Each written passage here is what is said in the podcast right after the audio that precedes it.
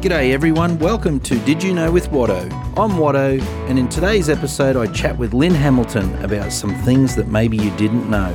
For more episodes, you can check out my YouTube channel or the podcast app and follow my social media at Lindsay Waddington Music. Hope you enjoy. G'day, it's Lindsay Waddington here. And for everyone around the world, we've got a very special guest today. Uh, this lady was a big part of my life growing up. I used to watch her sing on TV on one of my favourite TV shows every week. Would you welcome the legendary Lynne Hamilton? How are you, Lynne? I'm good. Yeah, I'm good. How are you? I'm well, thank you. It's great to have you around here and a part of our podcast series. Yeah, it's exciting. We don't live too far apart. No, we don't. No? It's handy. I'm a big fan of yours, mate. You want to watch it? I'll be there down at your door knocking on it for smoko, and ah, oh, it's Oh, great. Thank you. Now we'll go straight there and get that over and done with because there's always more to people than they than the public see. Yeah. Um, so you have had a world hit, like it's one of my favourite songs ever, Mm. and I'm very blessed to know the bloke who wrote it too, Alan Caswell, which you do obviously. Yeah. Great guy. And it was a it was a life changing experience for you, wasn't it? It was. Yeah. Do you want to know about that? Yeah, absolutely. yeah. Yeah. So uh, at the time, I was um, going through divorce, Yeah. trying to raise two kids by myself, and wondering what to do with my life. I was in my late twenties, and um, you know, just it's it's a precarious place to be in when you sort of don't know the future. Yeah. But um, I had come out to Australia from England in 1971, having been five years, like the second half of the 60s, um, in a famous duo, girl duo called the Caravelles. Yeah. So I'd been like a, a pop star, for want of a better term, um, but retired from it. Like, Oh, you, d- you were out of it. yeah, Ah. I, yeah, because I'd, I'd gone in there at age 16. Yeah. And then when I was 21, um, I had gotten married. I didn't want to continue. I'd done, I'd achieved all my dreams Yeah. at that young age. And so I got, got thought, what will I, what can I do for the rest of my life? I know I'll get married. That's all there is left to do. So I got married and um, got pregnant fairly quickly and came out here with my hus- ex-husband um, in 71, wanting nothing ever to do with the music industry. Again, I had it out of my system. But then seven or eight years later, going through divorce, and I'm like, well, what do I do? All I, I never had a proper job, like a normal job. Yeah. Yeah. Yeah. Um, so all I knew how to do was sing, and um, I so I was thinking, you know, what could I do um, about that? I didn't know anybody in Australia, and I don't think anybody knew me. Um, anyway, I had had um, just to give you a little bit of background, I had had an encounter with Jesus Christ. yeah. And so that my life was already radically transformed by that. And that was a fairly new thing that had happened. And so I had this new zest for life and a new sense of there must be a purpose for it. What will it be? And um, in um, when I was praying one day, I felt like God said to me, "Give me your voice." And so I remember laughing at him and saying, you know, you do realize how old I am. Yeah. yeah. I'm over the hill. I've got these two kids. Like, you know, it's, it's a, you're a bit late, God. Yeah. Um, anyway, the upshot of that was I said, okay, if you can find something to, you know, to do for me, I, I, I want to help you save the world. So, uh, so basically, he gave me that song. That's how it came about. Incredible. Um, and like I said, I didn't know anybody. So I just was led to do like a demo. Um, and I shopped it round by myself. I shopped it round a record label. And I ended up with um, a deal with RCA. And at the Christmas party at, at RCA in 1978, I was sort of sitting on my own in the corner there, and the um, Reg Grundy um, organisation execs were there and came over to me and said, they knew I was like the newest sign for RCA. So they said, um, Can you sing a ballad, love? And uh, I said, yeah, I think I can manage that. So they literally gave me a cassette tape and said, learn this overnight and come in the studio tomorrow morning and you can meet the guy who wrote the song and we'll, we'll demo it Wow. um, because there's a series coming out called Prisoner. And um, it needs to be, obviously, it's a woman's song. Yeah. Um, and but the criteria is that we need to have somebody who's completely unheard of because we don't want the song to be bigger than the series. So, um, but they said it's just to play over the credits at the end. And um, I, I went, yeah, I was, you know, well, you buggered that up. The song got pretty big.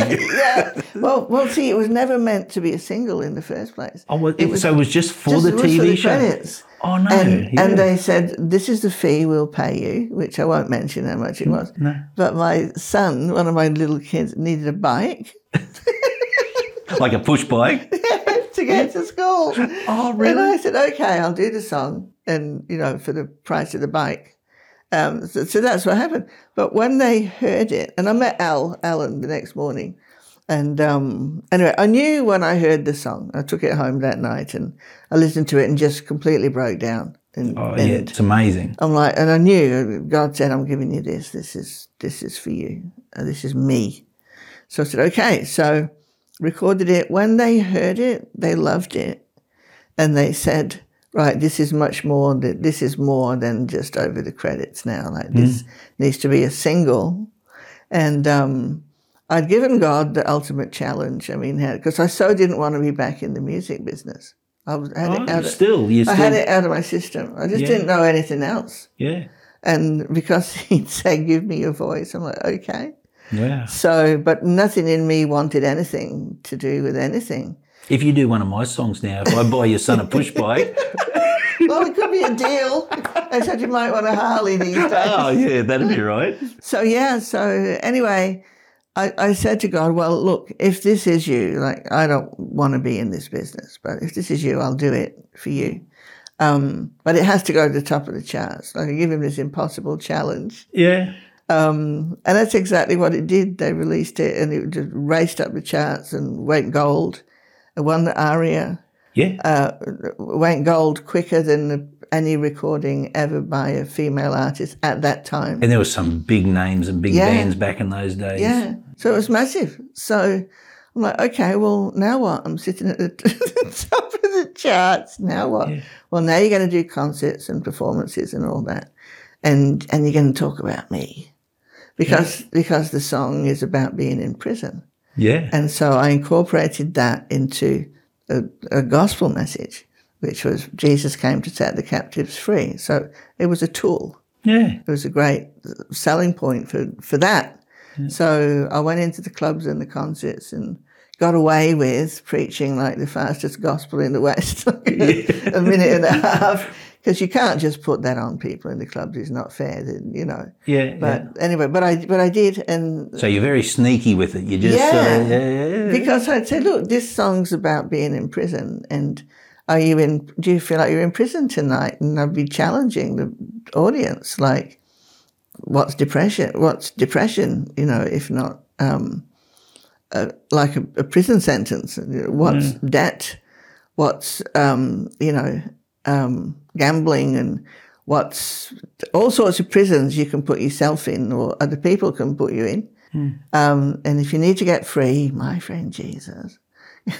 And that and that's what I did with the song and um, got away with it for years and led hundreds and hundreds of people to to Jesus. So I was happy to be in the business with that message So you had a different purpose sort of thing than just being a, a Yeah. rock star sort of thing. because it held no attraction to me. I'd done it all in, as a teenager, as a kid. Now, in getting England. back to that too, Lynne, we'll come back to that. Yeah, yeah. But going back to when you were a teenager, Yeah. like we've had an amazing conversation, like yeah, uh, how you know names you talk about who you you were associated with. Some people might be going, "Oh, big noted," but that was just your life. Like Yeah. it's like me talking about the local gardener down the corner. yeah, But one story that always sticks in my mind, and this is just so cool. The real Jimi Hendrix, like the real Jimi yeah, Hendrix, Yeah, wanted to marry you. Yeah. How He- cool. He was off his face at the time. Who cares? He proposed. I would have married him. yeah. Yeah, that, that was interesting. That um, when I was 16, I joined a, a group, a two girl group called the Caravelles. yes. And um, the first label that uh, we were signed, I was signed to with them, was then called Polydor, which turned into Polygram eventually Records. Okay. Yeah. But it was in London, and um, so it was Polydor Records, and their other two big artists were the, the, the Bee Gees. Oh no way. The Bee Gees and Jimi Hendrix, and the label was owned by Robert Stigwood. Yeah. And so, and, and us, we were with the same label. So what they used to do back then, like a thousand years ago, was they'd, they'd release songs by all their artists kind of at the same time. And then they'd put a show on the road and feature them all, showcase yep. all their new. So we went to, um, Jimi Hendrix was the biggest thing in the world at the time. Like, and, and he was doing a special in Munich and we went over to Munich, and any seriously anybody who was anybody was there Yeah. at this thing, and we filmed for like a week. Um, and of course, he was the star of everything. If they could get him out of bed, but no, seriously, Cream, the Stones, you know, everybody. And The like faces, Rod Stewart, Tom for everybody Jones. out there, you got to hang with them and meet them and all that. Lynne? Well, there was only there was there was only three girls yeah. um, featured in the show. So would have been very one- popular. One was my partner who was married to our manager who was with us. Yeah. The other one was Mama Cass Elliot. Oh, crikey! What a show! And, and me. And you? So there's only three. So for all these guys, like that were eyeing us all off, and Jimi liked blondes. Yeah. And so he insisted, and being the star of the show, he insisted I sit next to him at all the meals. I love it. so we would have these deep conversations, you know. And um, anyway, he was a fascinating guy, but he scared me. He was his presence, you know, all that hair, and you know, the, the one thing I regret though, he he wanted to because he he has minders, you know, he has these minders that um, help him get in and out of lifts. so, so he had set his minders onto me like I I, I want her. Um, like I want her in my room. And I'm like, that's not happening. You know, and my manager was very protective because my dad, who was a bricklayer, had, Oh. had said to my manager, if anything happens to her, I'll build a nice tombstone. I will kill you. so I was very protected and, you know, all that. But Jimi was like, no, I'm having you. And I'm like, I don't think so, buddy. Um, anyway, he said to me, this, this is the proposal. He said to me this night, um, what do I have to do? And I'm like, there's, there's nothing, there's nothing that's going to make this happen. I was like 17, Yeah, yeah, 18 yeah. or something. And uh, anyway, I don't know if you've ever seen um, posters of him back in the day, but he used to wear these big rings and Yeah. like turquoise and, Yeah, and, yeah. and this massive turquoise ring that was like something to behold. And he's given me this ring. He Really? said, Will you marry me? And I've sort of said, and he was off his face. and I've said, Don't don't be daft. no, Oh. of course I'm not going to marry you. But I should have taken the ring. Oh, you should have taken the Should ring. Should have taken the oh. ring as one, one regret. Oh. Because a, a few months later, he was dead. Oh, and that's sad in itself. Yeah. And from like you would know, you were there and saw it firsthand. But from us, uh, like watching it from afar, Yeah. it would have been a very fast life. Yeah.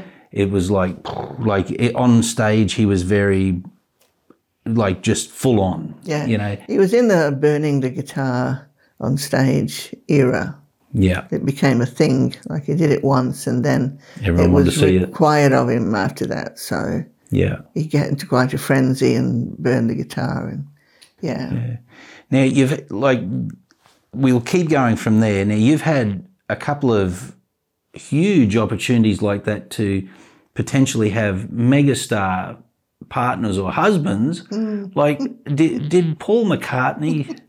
Did he did he sort of ask you to go away on a weekend or something Um, yeah, what happened was from the Beatles, like the real Paul McCartney? we moved on from Polydor Records, Yes. and the Beatles had a record label at the time called Apple. And they had um, two artists. They had Mary Hopkins and a band called Badfinger. And they were going to sign us. And we went down to London to literally sign the contract. And we were there for a week in London. And we, were at the Apple offices and all that. And um, they had a boutique in Carnaby Street at the time. John was with Yoko, and that was very controversial. And we had lunch. We went to lunch, and um, it ended up with just him and me ha- having lunch. Um, and he said to me, um, "Why don't you stay down? Like, because we lived in the north of England, and this was in London. Why don't Why don't you stay down for a few days and like hang out with me?" And I'm like, "I think I could." I think I could manage to do that. I'd actually never had a boyfriend. Yeah. I was surrounded by all these megastars, and I'm not allowed to date because the manager was like scared of my dad. Oh, I So love it. I wasn't allowed to date. So I said, "Yeah, you know, um, I think you, could be the first boyfriend and hopefully the last." Um, anyway, the, my manager stepped in and said, "There's no way, buddy. There's Oh, no I hope you sacked him. there's no way. There's no way that's happening. So I wasn't allowed to. But funnily enough, the the next day um, was when their whole empire collapsed. I don't know if you recall any of that, but No. well, you weren't probably born even. but Yeah. Um, yeah, the whole thing was exposed and collapsed, and suddenly we weren't signing any contract because they were going into liquidation, and you know, okay. yeah, that's when that whole thing happened that week. So we actually never did sign with them. And um, shortly after that, Paul McCartney um, married Linda Eastman. Okay. Yeah. So, but for for about three months there, he was like the most eligible bachelor in England, and he wanted me to stay with him, and I flipping wasn't allowed.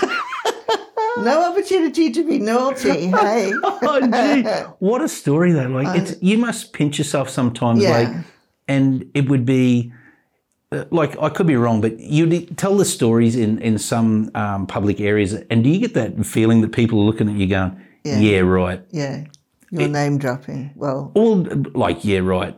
It's like, yeah, Paul. Like they are. That's huge. Yeah, no. They were. They're mega. Well, their music is still huge Yeah. now. yeah. But um, that's a really that's a really cool thing. So from a young age, did you dream of being a pop star? Yeah. Or or just become you did. I dreamt of getting out of my town that I grew up in. Oh, did you? and I thought, what's the quickest way I can get out of this place? yeah. Um, no, I'm from the north of England, very working class, and um, people aren't really very ambitious. You know, like nobody gets out of the town where I was born. Um, but I uh, I went to grammar, grammar school, convent school, and by the time I was 13, it was the early 60s, and there were people like um, Cilla Black and Dusty Springfield and Lulu and all these all these artists um, on a, a pop show called Top of the Pops. And when I first saw Top of the Pops, something just triggered in me like, oh, I want to be that. you're going to be that, and you're going to travel the world, and you're going to sing. Wow. Um, and I used to sing. My job every night was doing the dishes after dinner, and I used to be in the kitchen washing the dishes with the windows open. I'd be singing away with like the Supremes and Martha and the Vandellas and all these types of people.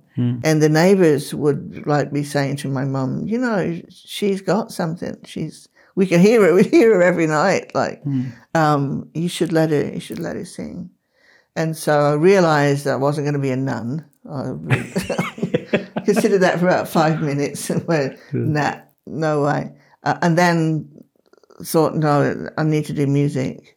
But I didn't know how to go about it. So I had a rock band when I was 14 for a couple of years. And then I left school at the earliest opportunity, which was 16. And um, I answered an ad in the paper, would you believe, for a singer for an already established um, recording act, which was the Caravelles. And um, they'd had a couple of hits already. Um, there was a brunette and a blonde one, and the blonde one was leaving, and they wanted someone to replace her. And they had a very unique sound. It's kind of like folksy jazz, very bit like Simon and Garfunkel, Oh, yeah. velvety, uh, whispery, smooth. Yep. Uh, they had a unique sound, and so they had to keep that sound. So when I went for the audition, I had to be able to sound like the, the other girl who was leaving, and I managed to sound like her. Um, so the only thing was I had black hair, so they said, "Will you be be willing to go blonde?" You sure Jimi like- didn't ask him to I'm do that? like, "I'll go green, purple, what?" Just get me there. Just put me on the telly. I just need to sing. So, yeah, so so I joined them at, age sixteen. Who were some of the early influences then? Like you talk about singing along to tapes and that with the Supremes, and Yeah. were they big? In, or who would have been some of the? Oh, I've got to do that, and I want to be like them. Was there people, or no? You just wanted to be like yourself? or- Yeah, Cilla Black, Dusty Springfield, Lulu. yeah, I hated Lulu because she was she was two years older than me and didn't have to go to school, so she could be. You knew them all? uh, no, No, uh, this was yeah, just who yeah, I admired, Admired, yeah. and um, I used to watch Lulu and think, oh, you know, you get to do what I want to do, and I've got to flip and go to school Yeah. for another two years, you know. Yeah. But yeah, I admired Lulu and um, just all the Dusty Springfield. Um, trying to think who else at the time. Yeah, Dionne Warwick. You Yeah, know, yeah. these types of people. Do you remember the first song that you heard and you're like, I want to be a singer? Can you remember that or? Yeah, it was um, "Dancing in the Street" by Martha and the Vandellas. Really? Yeah, What a great song. yeah, and I used to sing it. Um, I would sing it in my band.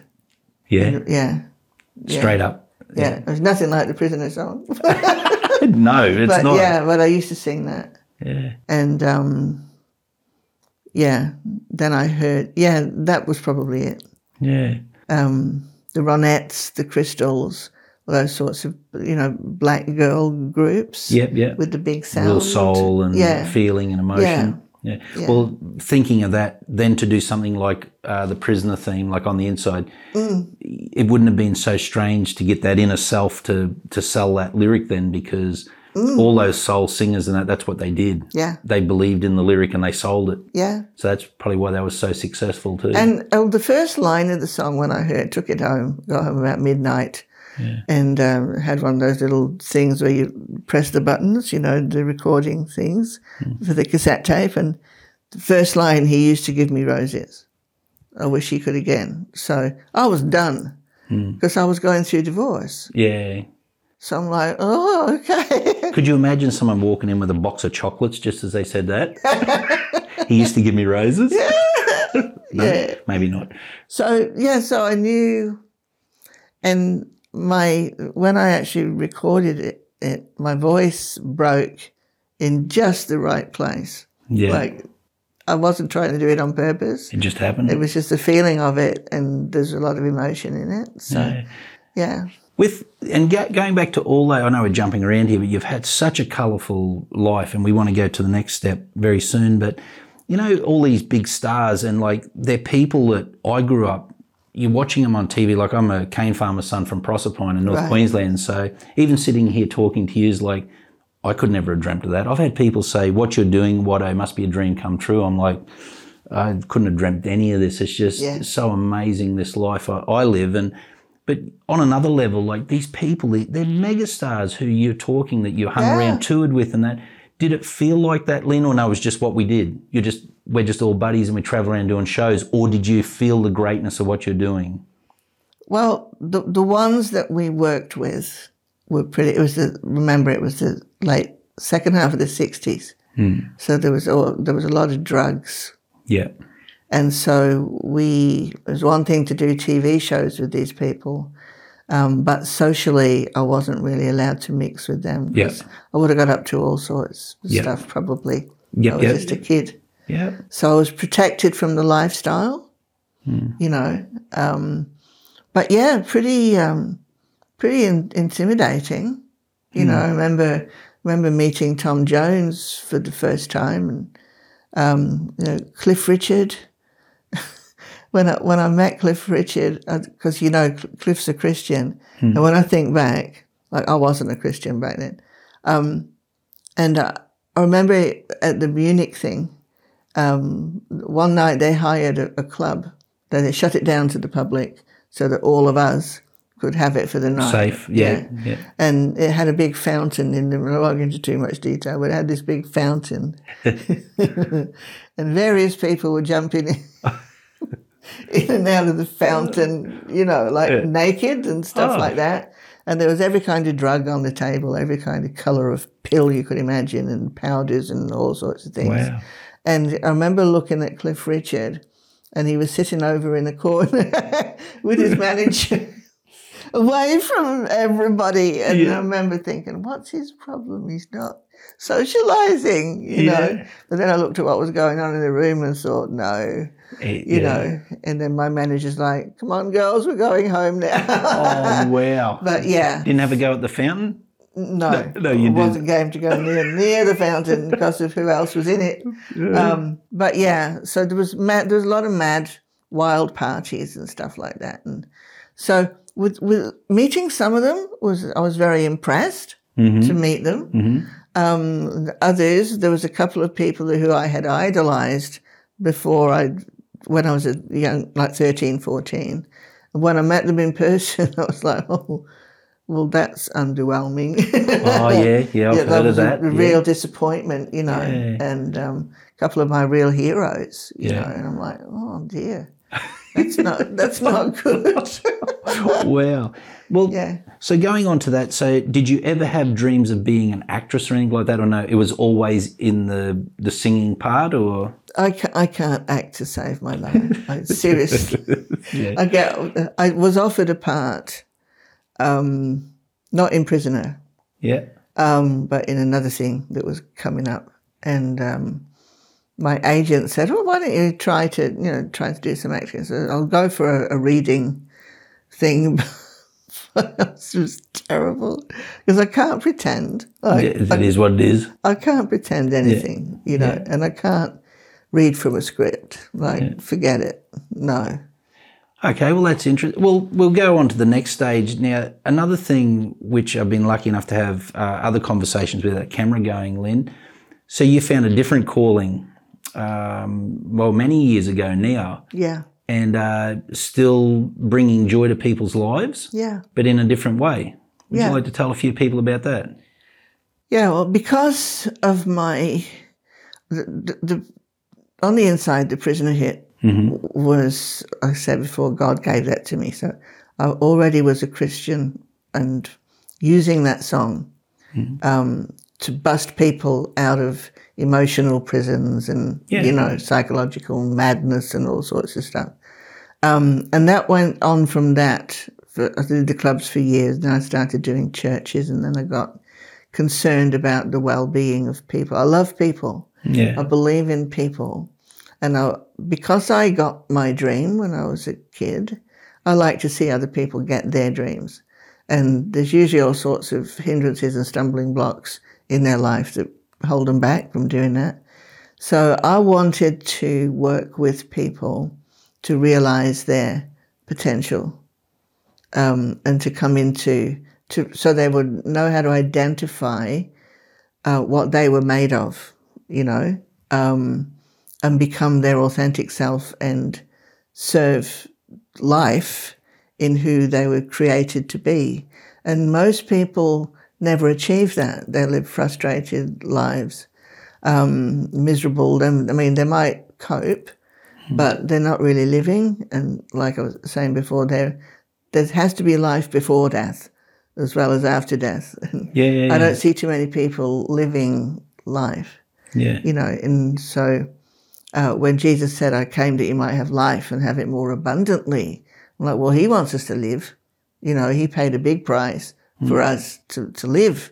yeah. So how do we get to that? Well, so I like to um, I had a church for 25 years until a couple of years ago. And you're a working pastor in it yeah, yourself? Yeah. 25, that's a long time. Yeah. It was a training base. I taught schools, and like we, we had 14 countries that we ministered into. I would send teams into all those countries, and it was a full on big work. Um, and now I've come out of that now, been out of that a couple of years, but I like to develop people. So I guess I'm sort of spiritual life coaching and developing people, um, bringing them into a sense of who they are and helping them to come into that and trying to help give them a platform where they can show that to the world. So basically, that's what I'm doing these days. That's so fulfilling. And you've Yeah. had, um, we were talking, you've had churches all around the world. Yeah. You've traveled all around the world. And it hasn't all been just the glamour spots. Like you don't say, I'm going to have one at Las Vegas or I'm going to have one. You go to the third world countries and, and spread the word and the message. Yeah. And, and you were saying that um, you've got orphans and people walk for days to get to your your seminars and that. Yeah, if there's a crusade on, there's usually somebody puts a big, massive tent up in the middle of a field, Yeah. um, and they'll walk. They'll walk for miles just with a straw mat under their arm, and they'll sleep in the field. You know, um, some of the bigger ministries, like the really famous ones, they will go to third world countries, but they'll go to the capital cities where you can still stay at the Hilton and the. You know what I mean? yeah. They're like, deliver me into the Hilton. Yeah. Yeah. Yeah. Yeah. Yeah. I've never had that luxury to do that. Like we stayed in the mud huts with the, the village latrines, You had a local bloke called Hilton carrying your bag. and you know wh- where the people are. yes. And um, yeah, so it's been very. Uh, it's only for the brave, Yeah. and you'd you'd really. If you weren't called to it, you just couldn't do it. Put it like not as a woman anyway. did you have any, like, I know you don't have to answer this, but did you have any moments when, like, very sketchy, like you're like, oh, I might not get home? Or, Yeah. Yeah. Yeah, because a, a, a lot of um, there are other religions in these places that are violent, and they hate Christians. Hmm. So if they can get a machete and hack at a Christian preacher, they will. Wow. So your life is in danger from, as it were, strangers in the crowd hmm. that have come, they've literally come to kill you if they can. So you you really need supernatural protection, and if God sends you, then you're very aware of that, you know.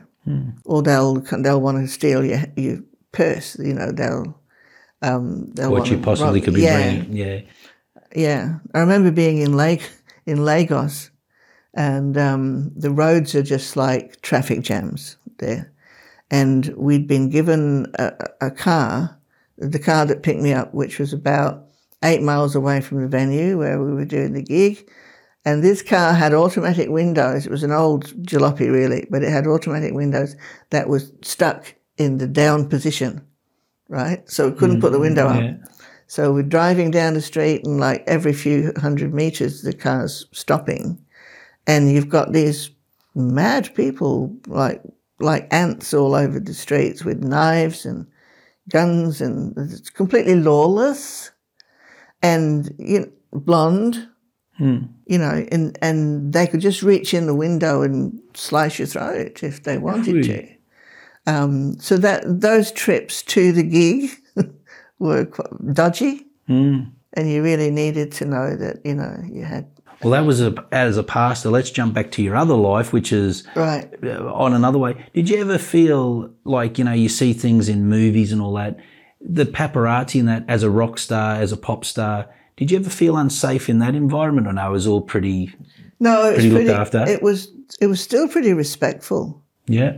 back then. I mean, these people had to have appointments to even talk to you, Okay. and they had to have permission to take your photo, stuff like that. oh, really? Yeah, Oh, yeah, you couldn't just snap around it, you know. Um, so it was still quite formal and polite. So no, I always felt quite safe. Yeah. So, oh, that's In really really interesting. Yeah. Yeah, because you see in all the Hollywood movies and that, and it's the paparazzi, and you Yeah. know, like it's all the. oh, Well, we know there's been some Yeah. tragedies come out of it, um, but yeah, no, I was just interested because you were there in the middle of it all. Yeah. No, I never encountered that, but there was a funny thing that happened that I'll tell you if I've got a minute Yeah, with um, Joanna Lumley from um, Absolutely Fabulous. She was a model at the, the, the same time yep, that we were, and we had the same um, PR company. So we were around one another. And she's, she's gorgeous. She's a gorgeous looking lady. And uh, anyway, we had the same photographer. And I won't say the guy's name, but he was photographer to the stars and royalty and all sorts of things. And uh, he used to say, remember, I'm, I was just a kid. yeah, So uh, he, he's wanting us to look sexy and all that. I didn't know how to look sexy. So he, he would say, he would say, say Thursday. Right, you had to think, say Thursday. So I'm like, oh, that's weird. I didn't realise what he's trying. Thursday. So anyway, so, so, so coming back to recent years, right? So that was just a weird experience with this photographer, a weirdo Thursday. So the, the Ab Fab movie that came out a few years ago, there's Yeah. this scene where the paparazzi are chasing them yeah, and um, they're on the run and they get home and they get it through the gate into the front door and they bust in the front door to, to get home, the two of them. Yeah. And Joanna Lumley turns around at the door and puts her arms in the doorway and faces the paparazzi and goes, First. so that's where they come And I had somebody. Oh. Now that would mean nothing to the audience in the theatre. That would mean nothing to them. Like, why is she saying Thursday? But I had told my ex-husband who was with me about that thing with the Thursday, and you know, talking about people believing you or not. And he said, "You said that he." you said that he did that thing, and I'm like, "There's the proof. It's There straight there. Thursday." Oh, I love So, it. Joanna Lumley, yeah. I, I might try it, see if it's sexy. So Thursday. Was it? Close? well, I got to say, Lynne, it's been a real privilege. I it would have been what two years ago now. I had the pleasure of being at a, a private function, and I was playing guitar there. And uh, you got up and sang on the inside, and that Yeah. I didn't think that could have got any better. But now to sit and have a chat with you on the podcast here, it's been amazing. Like um, I've I've loved your story. I've loved to have a chat with you, and I hope we have a lot more chats down the track. Yeah. And uh, There's a book full of them. oh, it's it's just really good. We might even do this again if if we're lucky enough. You might agree. Yeah. In the near future, for Lynne Hamilton, what do you reckon is going to be on the cards? Oh, it's hard to say. I don't really know. Um, I'm, what I'm supposed to do is do less, but it needs to be, you know, less is more. Yep. So, um, because of my age now, I'd have like lower energy levels and I can't sort of do a lot. Yeah, I'm So sort of going through that what- at the moment. What I do do, I'm like, I don't know how long I've got left on the earth, and I'm not trying to be melodramatic, but the next 10 years really matters what I do, and I can't be wasting it, mm-hmm. right? So I need to be really selective about what I'm doing and with who, mm-hmm. and make sure that I'm not wasting time with projects that are just going to be dead end projects. So They've got to do something. I want to work with people who want to become what they were predestined to be That's and lovely. who will work with that. So. I think the mentoring thing is going to carry on and the life coach thing. On the other side, you reckon there'll be any singing for all your fans down the track, or never Well- know? Yeah, I, I can't see myself doing it again as a career. Mm-hmm. Um, cause, but I'll know, like, if I get in, invited to do certain things, I'll immediately throw the question upwards. Do you want me to do this? If he says yes, I'll do it. If Yeah. not, I'm not, I've got no ambition for it. Yeah, you know what I interesting. mean? Actually, before we sign off, that's another thing. I was very interested to see, like, once again, people have to understand you're like this pop superstar and you're hanging around Yeah. with all the. We should have talked about the Bee Gees too. They're one of my favorites as Yeah, well. yeah. I love their music. But anyway, um, you sort of walked away from all that just to go into another calling. Yeah. But I was talking to you about that and you said, I would just as been happy to be a backup singer Yeah. as much as being the person at the front microphone. Yeah. That that's that intrigues me because usually like I've been in bands all my life, doesn't matter how big or popular Yeah. or whatever. Usually a front person becomes a front person Yeah. because they're meant to be a front person. That's where they want to be. Yeah. But very rarely you see somebody that's the front person next minute they say, I actually would have been like to been over there with the you know, the backup singers. I think I just I love backing vocals, and for me, I've always done my own backing vocals when I've recorded. Mm-hmm. I love the layering of the harmonies, and you know, I, I love that because it's creative. yes. So I'm not saying I would prefer it, but I love it. It's something As I my- love. okay, yeah. So I have friends who've recorded albums, and I've and I've gone, let me sing the backup. Oh, I love it. You know, and they're, they're like, would you? Why would you do that? Well, yeah, because you're my mate, and so good. I think it would work well. So yeah, I, I love the studio thing with the trying things, Hmm. you know, with backing vocals, and um, I can do backing vocals and not sound like me. yeah, wow. It's it's bizarre. Um, so it's just it's just a little thing that you know I, I like to do. I was actually sort of looking into the future for you for um, maybe the next twelve months. I can I can probably see you doing um, a song that I've written and making it famous in thirty countries. what do you reckon? Why not? I'll sign that up there. Why not? Do you have a big blue turquoise ring? I will get one. Put down as a And I'll get big fuzzy hair. oh, mate. Yeah. It's been a wonderful life. Uh, really proud to have an association with you, Lynne. Thank you very much for coming along and sharing your story to the world, really. And it's um, Yeah. I hope they find it as interesting as I have. You never know who's watching. Do you? You never know who. Well, as you're Well, you telling me, kinda do, You you? kind of do. You kind of do. But Yeah. thank you, Lynne Hamilton, uh, one of our greatest treasures and one of our biggest superstars. Thanks for coming along today, Lynne. My pleasure. See you next time. Thanks, everyone. Hope you all enjoyed today's episode. For more episodes, you can check out my YouTube channel or the podcast app and follow my social media at Lindsay Waddington Music. See you all down the track somewhere.